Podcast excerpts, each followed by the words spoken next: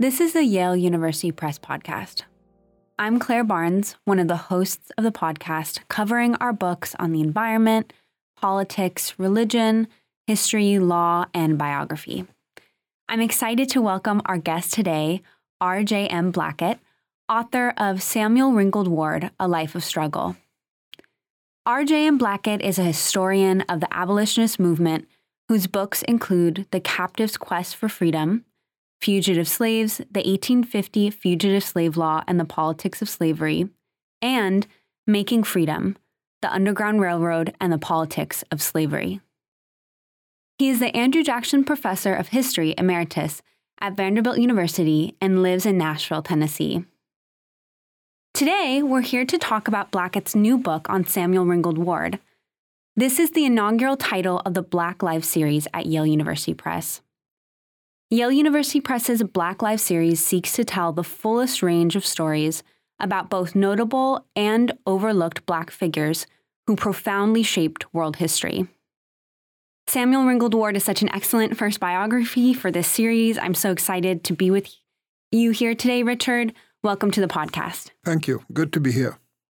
Ward, you know, was a leading 19th century figure in the struggle for Black freedom, citizenship and equality. Yet, you know, our listeners might be more familiar with abolitionists of Ward's time, such as Frederick Douglass or white abolitionist William Lloyd Garrison. Can you first um, start off by telling us more about Ward's life in person and discuss why until now his story has been largely untold? Let's start from the last part of your question. I think his, we know so little about Ward because of all of his contemporaries, Ward left the United States, never to return. Uh, and it's my contention when people leave the United States, they walk off the pages of its history. So that's why I think we know little about Ward. But Ward was born enslaved uh, on the eastern shore of Maryland in 1817, uh, escaped with his parents when he was just under three years old, and interestingly, uh, didn't know he was a slave until he was 24 and a pastor in upstate New York when his mother divulged a secret of his past, not to Ward directly, but to his wife.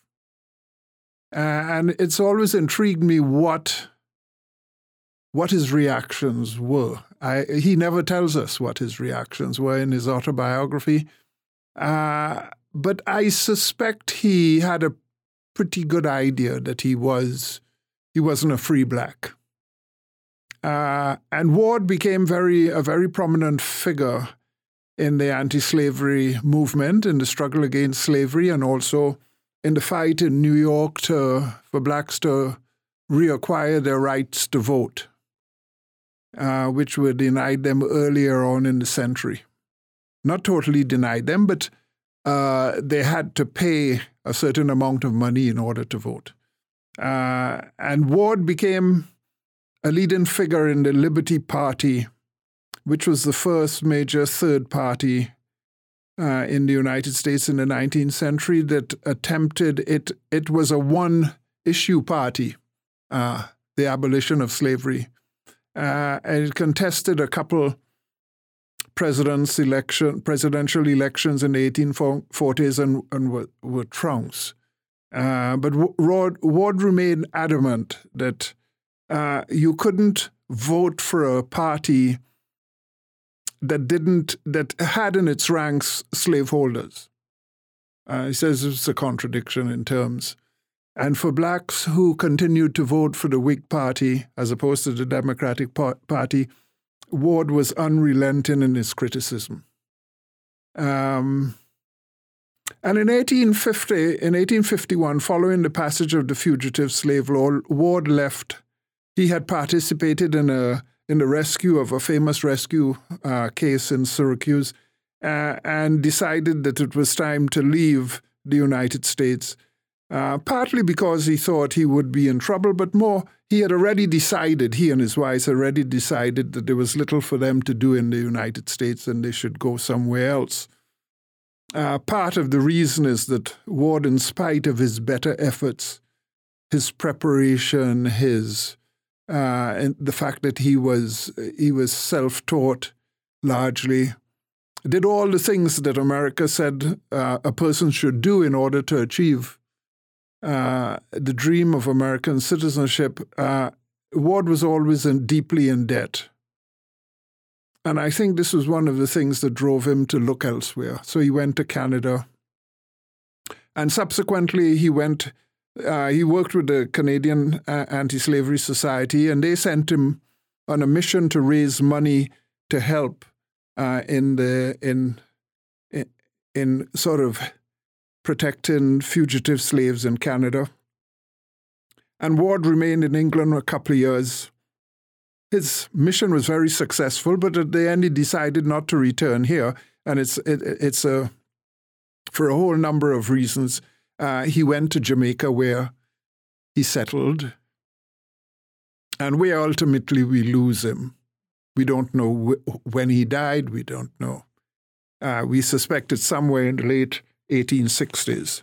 So that basically is is the outline of his his life. The overview. thanks for thanks for providing that, and I, and I really do want to dive a little bit into you know his various identities, which you've kind of talked a little bit about. But you know, I'm I'm really interested in your use of archival documents in constructing this biography. And you know, you mentioned there are major gaps, especially in his later life. Um, but you know, what what was the um, research and writing process like for this book? And can you tell us more about you know the archives that you used, either from if there's you know archives from his work in the Liberty Party or as a missionary? I'd love to hear you talk about that. Uh, w- many years ago, I published a book on a collection of essays on on lesser known 19th century black figures, and I had intended to include Ward. But he, at the time, he was very elusive, much more elusive than, than later on I discovered.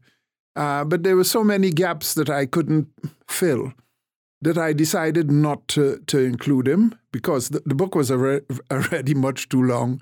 Uh, and so I set it aside.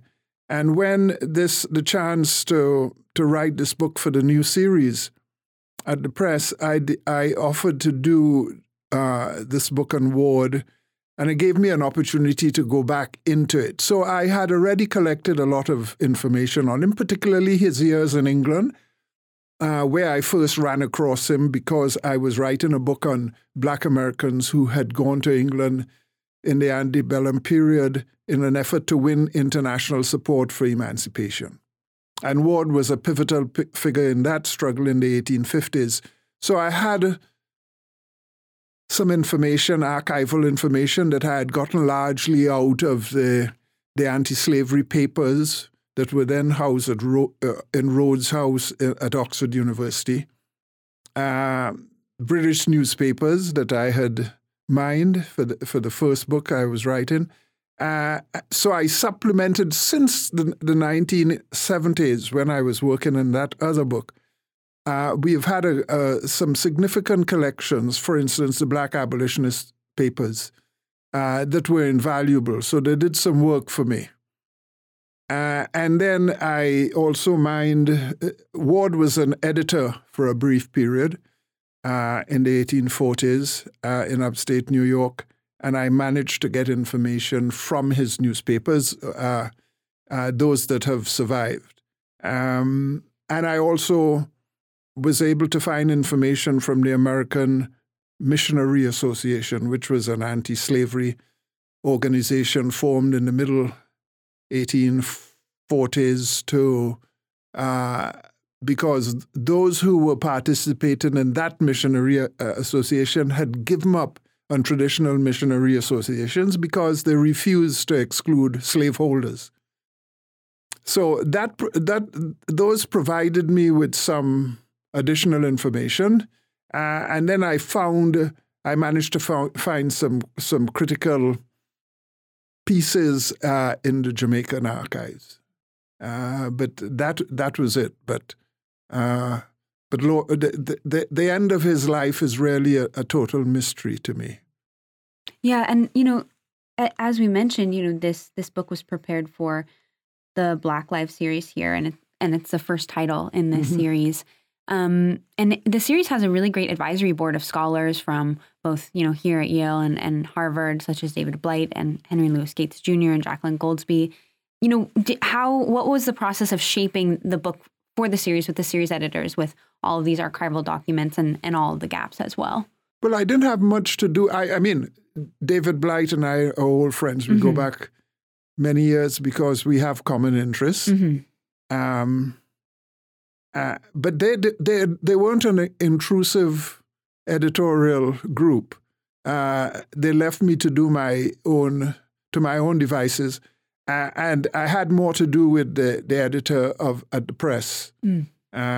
and uh, I, and I suppose we should thank COVID uh, because it meant that we were all locked down. So what I could do is simply uh, get get to the business of writing the book, and uh, it didn't take very long because I had a few distractions, and plus the fact I, I was uh, recently retired, so mm-hmm. I could just go into my study and and and call up my old notes and go through the new materials.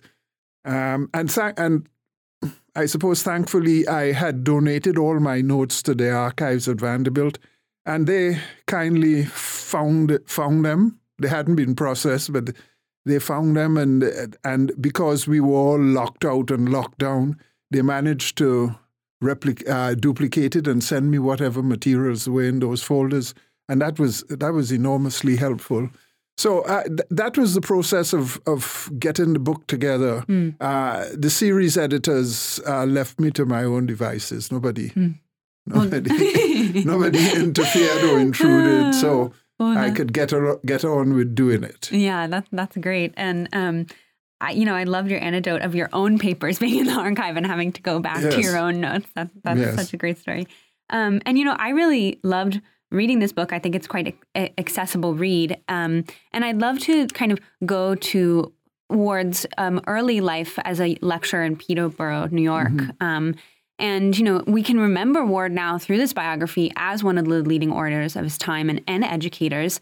Um, and I'm wondering if you could talk about Ward's own intellectual influences and how his friendships shaped um, the development of his thinking on abolition. Mm.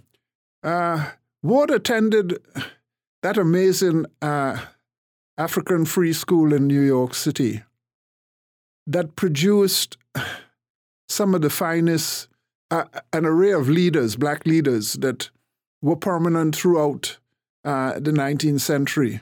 They were at some, not necessarily his classmates, but his schoolmates. And you could go through the list. They include Alexander Crummell, who became who was who got his degree from Cambridge because he couldn't enter a seminary in the United States because he was black. Uh, James McCune Smith, who got his degree degrees medical and otherwise from Glasgow because he couldn't get into a university in the United States because he was black. Um, William Howard Day, who who went to Oberlin.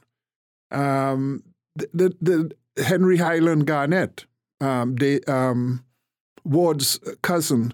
Uh, these were all really prominent figures in the struggle uh, against slavery and, and racial hate and discrimination. Uh, so that Ward, Ward got an early education in that school.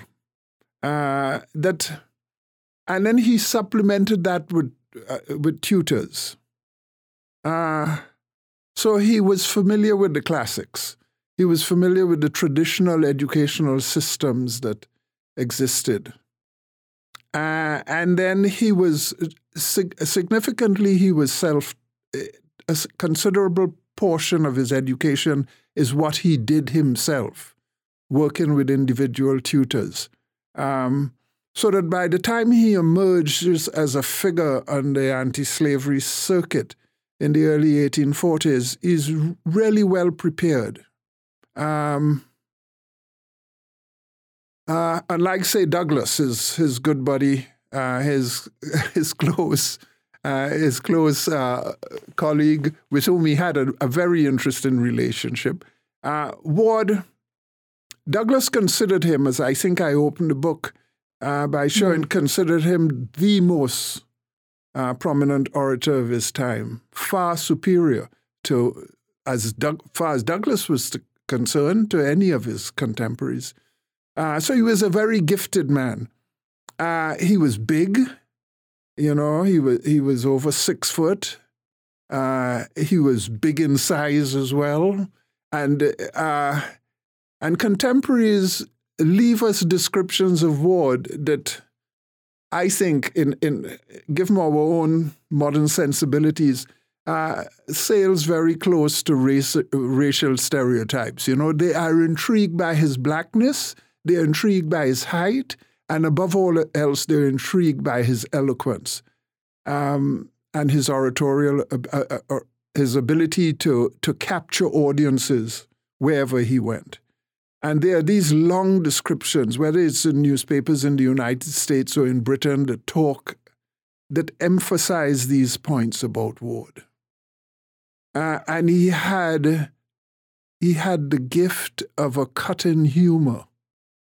Uh, and people say that, you know, he would be describing, he would be discussing very, what we would call very de- depressing and very uh, important issues to audiences, and they could hear peals of laughter coming from the from the room. So he had that ability to to drive home his points with a, a, a degree of humor that captured his audiences. And he and Douglass made an incredible, incredible tandem, uh, sort of uh, dog and pony show tandem team that put uh, put down racists wherever they encountered them, particularly in places like New York City. Mm. Um, so Ward had those sort of gifts, uh, and he, like many of his contemporaries, took his education, took the fact that he had he was educated and that he helped to educate himself very seriously, and that to, to some extent the, the country's inability to recognize that, I think, really uh, caused them deep distress, personal and otherwise.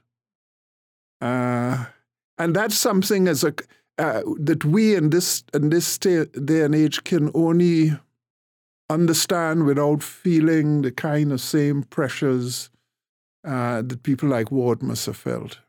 Mm-hmm. And all the while, as I said earlier, the man is in debt. He just mm-hmm. can't make ends meet. He mm-hmm. can't.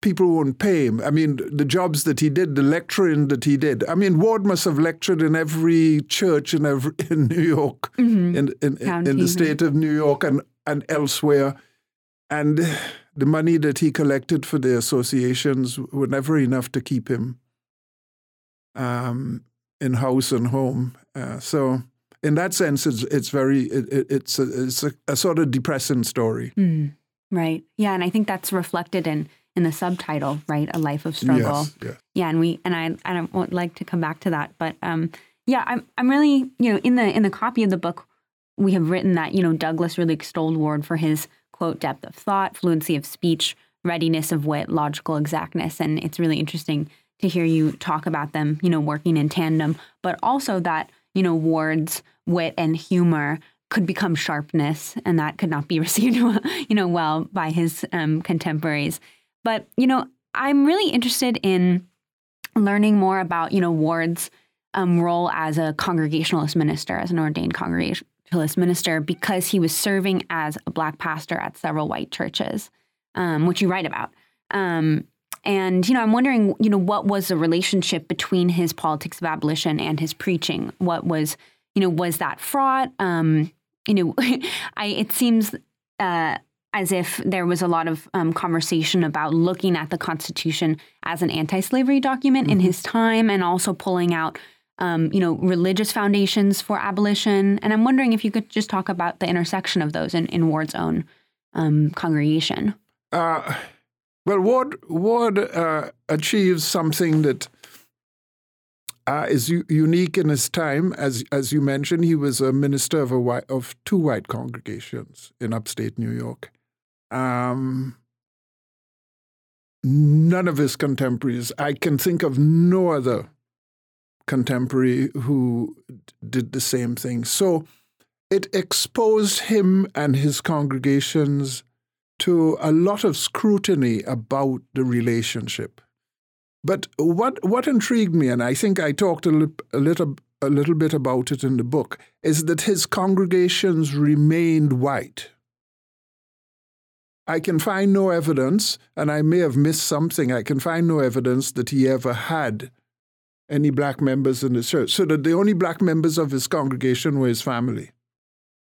Um, uh, and that is that is a unique that is something unique because there were blacks uh, residents in the two counties in the two areas where he was where he pastored, but there were small there were small congregations, there were small churches. So um, Ward's congregationalism, I I have not been able to find any evidence that pinpoints to why it is he became a congregationalist minister as opposed to an AME minister or a Baptist minister.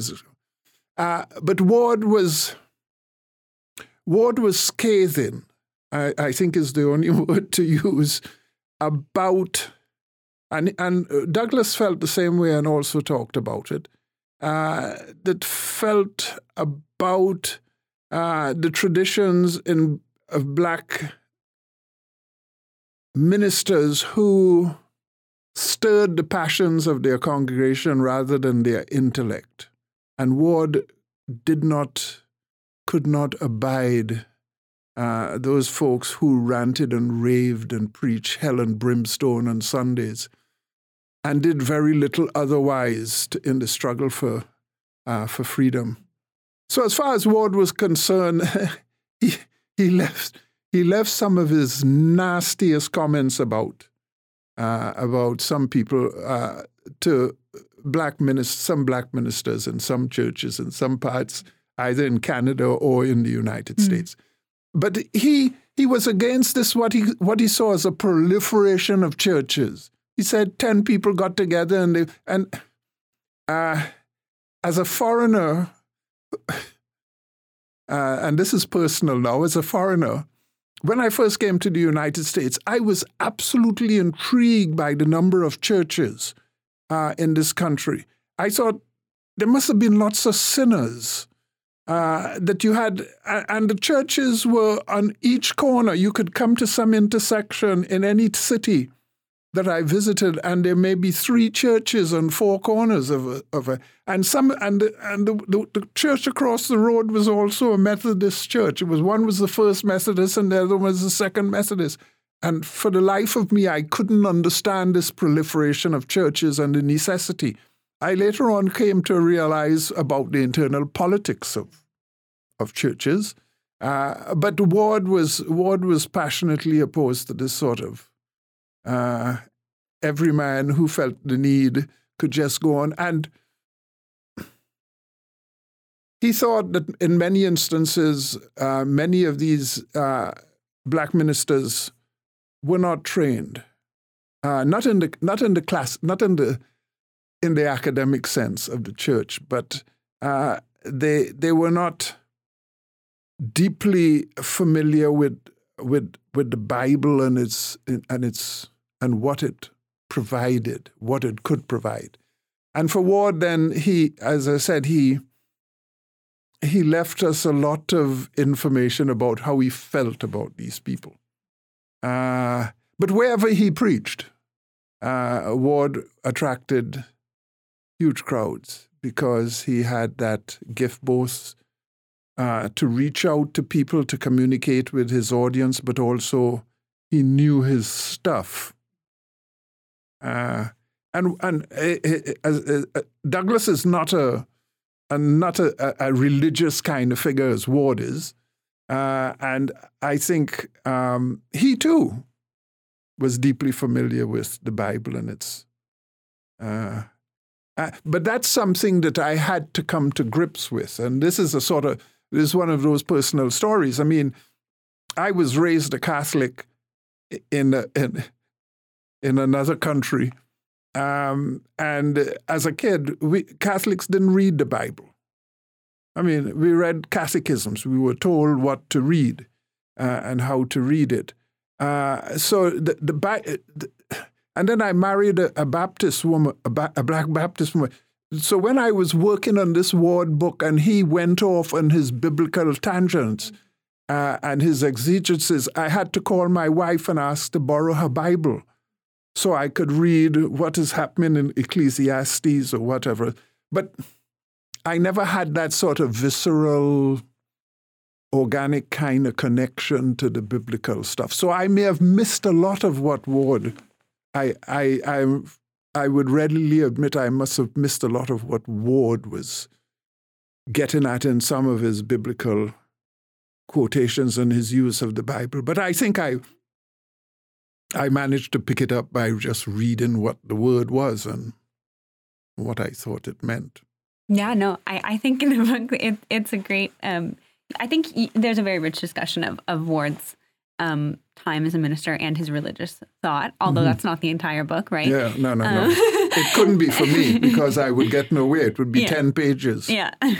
Well, yeah, I I really um, resonate with your um, insight that there are so many churches here in, in, and I don't know if that's just in the Bible Belt, but even here in New Haven, you know, there are three churches on the main green and it kind of spreads out. So, um, and you know, I was really interested if we can just stay on this topic for for a second um, about your mention of Amos Beman in in the book only a couple of times. I think only twice. Mm-hmm. Who is um, that? Amos Beman. Oh yes, Beman. Mm-hmm. Yes, yes. Mm-hmm. He he has a Yale connection. Yeah, yes, New Haven. Yeah, um, you know, and and I I know that um, you had mentioned that Ward went to go preach at his at his uh-huh. church. Uh-huh. Um, and I'm interested in Ward's relationship to black leaders in New Haven. You know, I also know, you know, William Grimes was here and, and his was the first fugitive slave narrative, but, you know, mm-hmm. kind of a mix of autobiography and, and, and the fugitive slave narrative, which is kind of its own thing. But, you know, Ward also wrote his own autobiography. He was in New York, he was here. And I'm just wondering, what, you know, what, what was Ward's connection to New Haven as we're sitting in the city right now, mm-hmm. especially mm-hmm. to Amos Beman? um, and kind of this long legacy of, of strong Black leaders in New Haven. Yes, he, he had he had a couple uh, close friendships with uh, Jocelyn mm-hmm. as well as Beman, and came periodically to to preach in their churches and were, were influenced by them. But these these were these were in his early years and then we lose as he as he settles in upstate New York and begins wandering around the place lecturing. Uh, those kind of connections severed. The only one that really remains with uh, that has any long lasting relationship is is the and we've mentioned it before is the one with Frederick Douglass mm-hmm. because they they are they are both com- they are competing editors to to a significant degree, uh, but they are also uh, deeply involved in in in the struggle against slavery within uh, an area of upstate New York that is dominated by uh, by Gerrit Smith, uh, deeply influenced by him.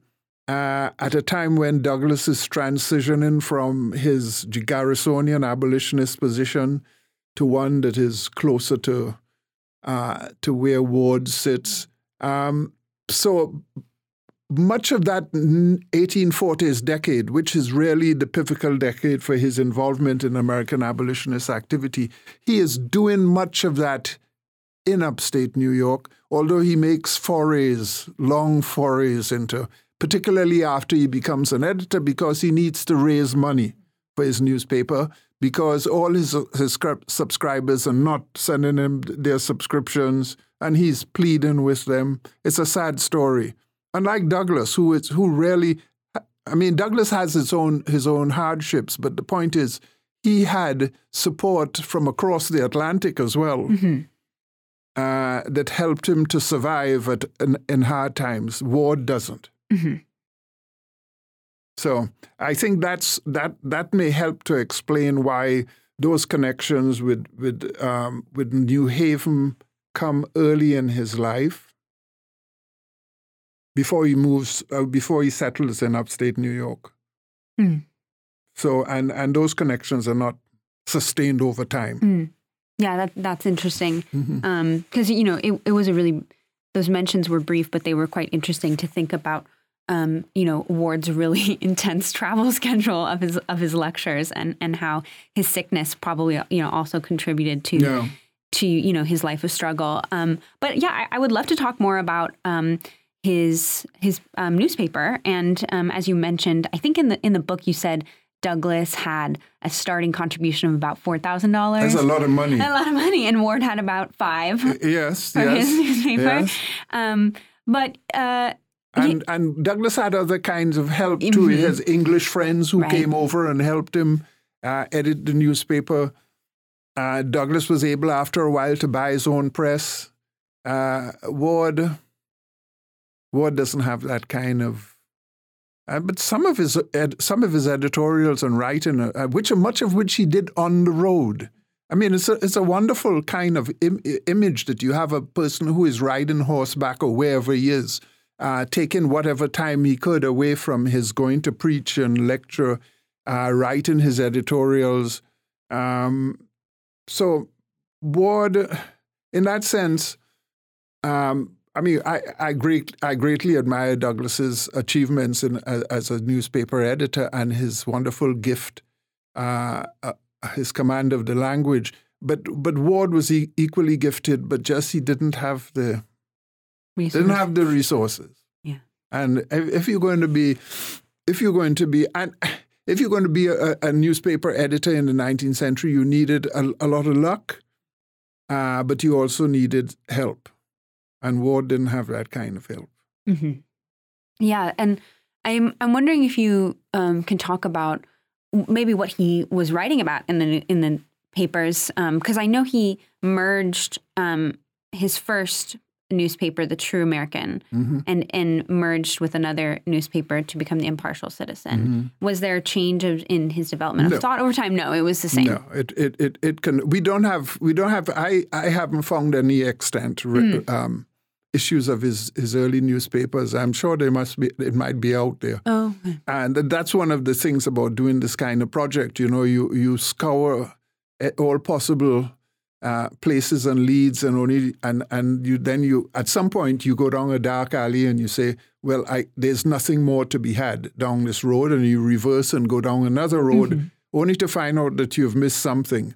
So I suspect I would get a note from somebody who said, yes, but I have 15 copies of the Impartial Citizen. Uh, and I would just have to sigh and say, sorry, you know, I missed it. but um, but the, the Ward's, Ward's editorials and his, uh, and as I said, he did most he did most of the writing. He did, like many of his contemporary editors, he also reprinted articles from other news from exchanges that he had with other newspapers. But by and large, um, unlike Douglass's newspaper, his didn't reach far and wide.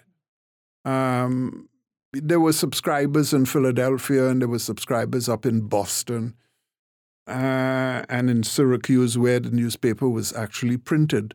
Uh, but by and large, his I haven't been able to to to find any records of the number of subscribers that he had.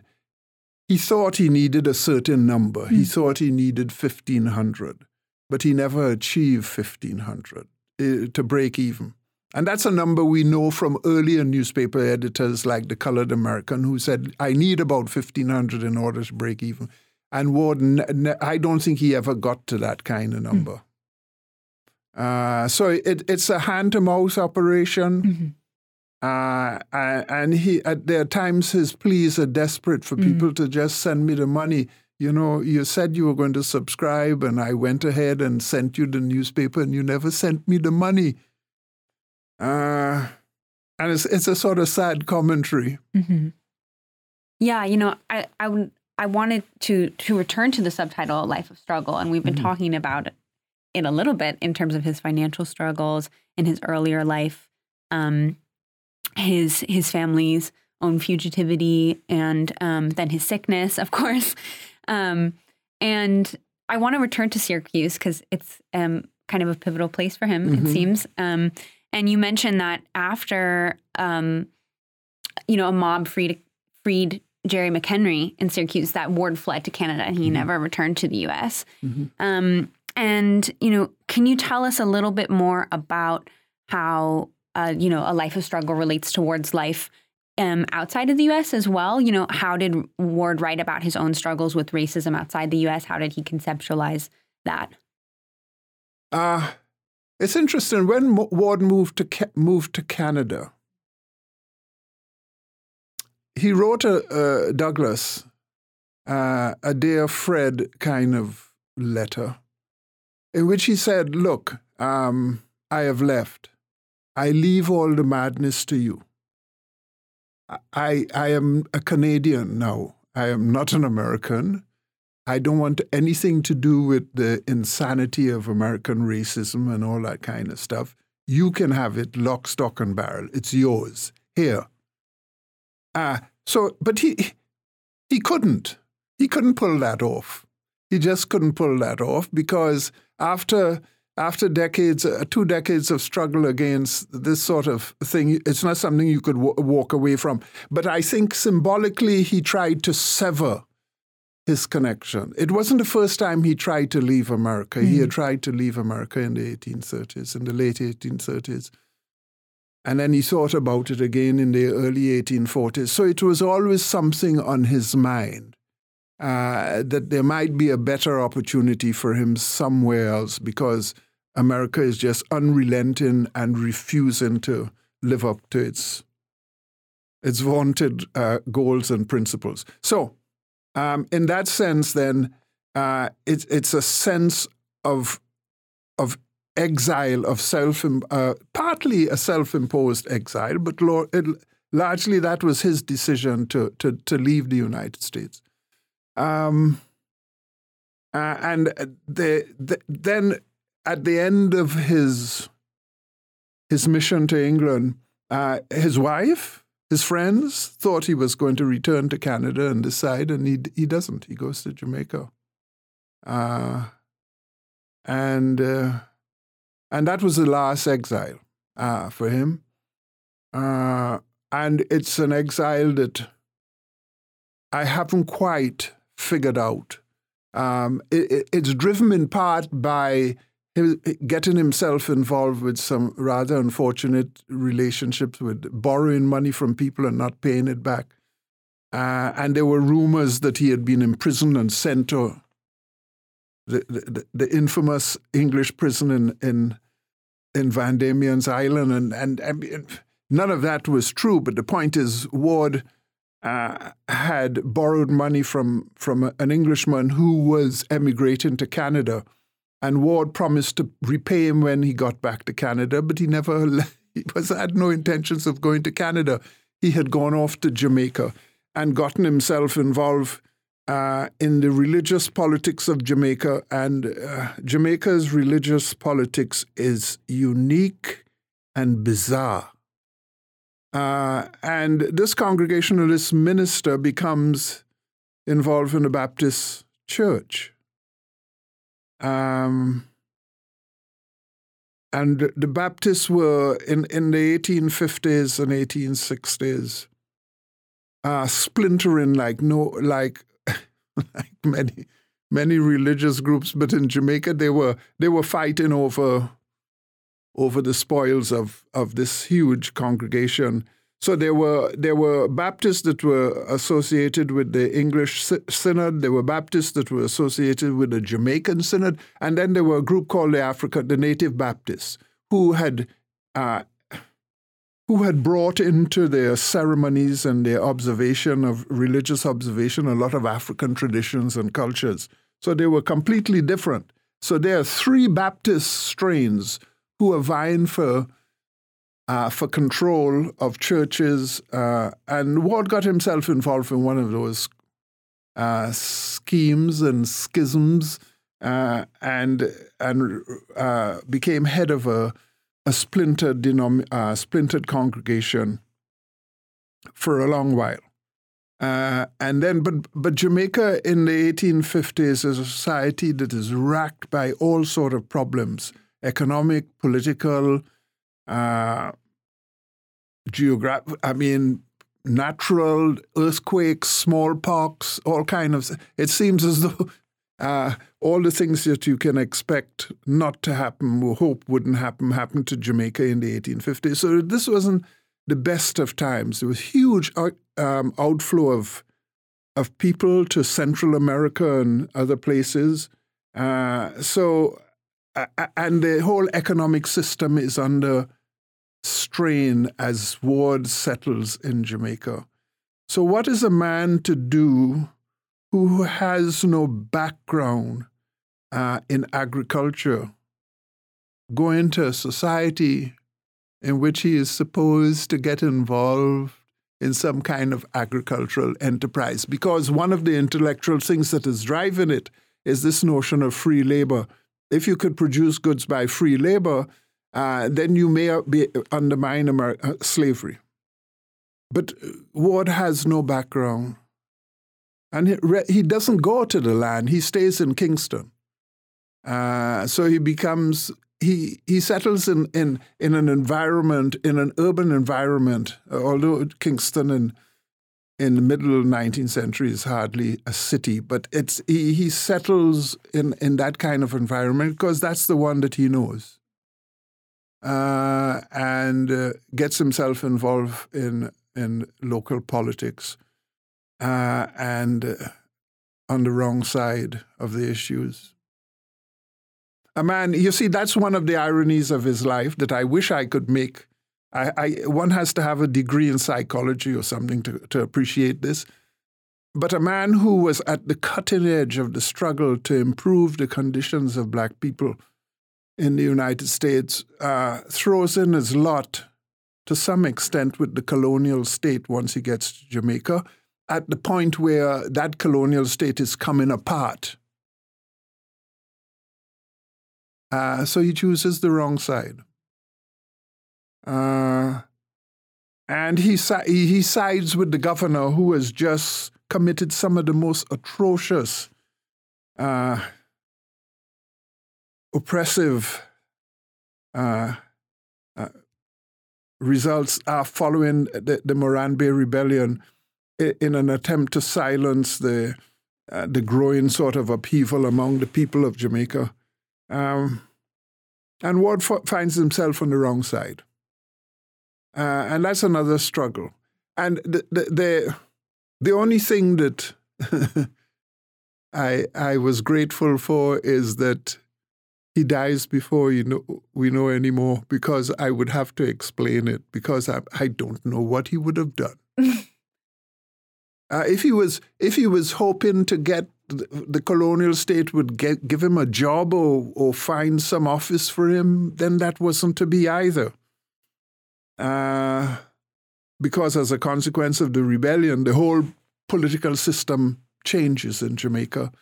Uh, it becomes a crown colony system in which all the power resides in the governor. Uh, so, but it means that I it gave me an opportunity to to see what happens when an an immigrant goes to another place about which he knows very little. Uh, gets involved in, in the politics of that place, it doesn't it, it it does it didn't come off very well as far as I'm concerned. Mm-hmm. And that I, I, think to some extent is why we people have shied away from from tackling Ward mm. because his end of life is not what you would expect from a person who is doing all the sorts of things that he was doing prior mm-hmm. uh, to going off to Jamaica. Mm-hmm. So, yeah, I think you know his his later life is so interesting, and and you know I, I was thinking, how do we you know grapple with these inconsistencies in the Ward's later life while also recognizing that he was such a pivotal figure in the movement for abolition in America. Yeah. And and it is really an interesting discussion, and I think you know one that we can continue to do through this book. And um, you know, but you had had mentioned in the conclusion that um, even though he had no agricultural knowledge,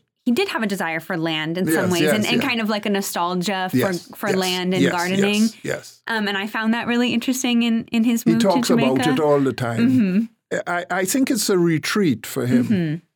It's a it's a sanctuary. It's a safe space, but it's one that he knows absolutely nothing about. He couldn't survive off the land. I don't think. I mean, he he grew things on his land wherever he was. He grew, I suppose, garden. He was a gardener mm-hmm. in that sense, but it it had it had a draw and an appeal to him that that that eased his burdens anytime he got himself in deep trouble, in deep uh, either financial or other kinds of trouble. Mm-hmm. He could he, he the nostalgia was deep about it. He could reflect back on his father teaching him how to do things on the land when they were settled for that brief period in New Jersey, uh, and he re- he continued to return to that. But uh, for, for Ward, the, the, I think the pivotal struggle is how do you, how does an individual uh, develop something that is his, uh, that he can, that can provide for him, that can uh, both uh, economically and psychically, uh, how and how do he, does he then hold on to it?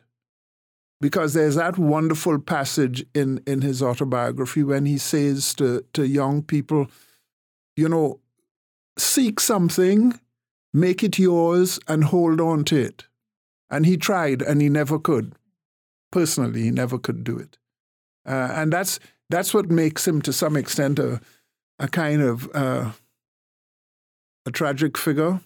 Um, but it's uh, but it's one hell of a struggle. Uh, mm-hmm. Uh, and it's a, a, struggle that at times lifts up your spirit because you have, uh, as an author, to appreciate the kind of determination that the man had to to confront the system. And you see, I have I have always maintained that people who attack the American system, the American racial order, pay a terrible personal price. They pay a terrible personal price. They either have to go walk away from it.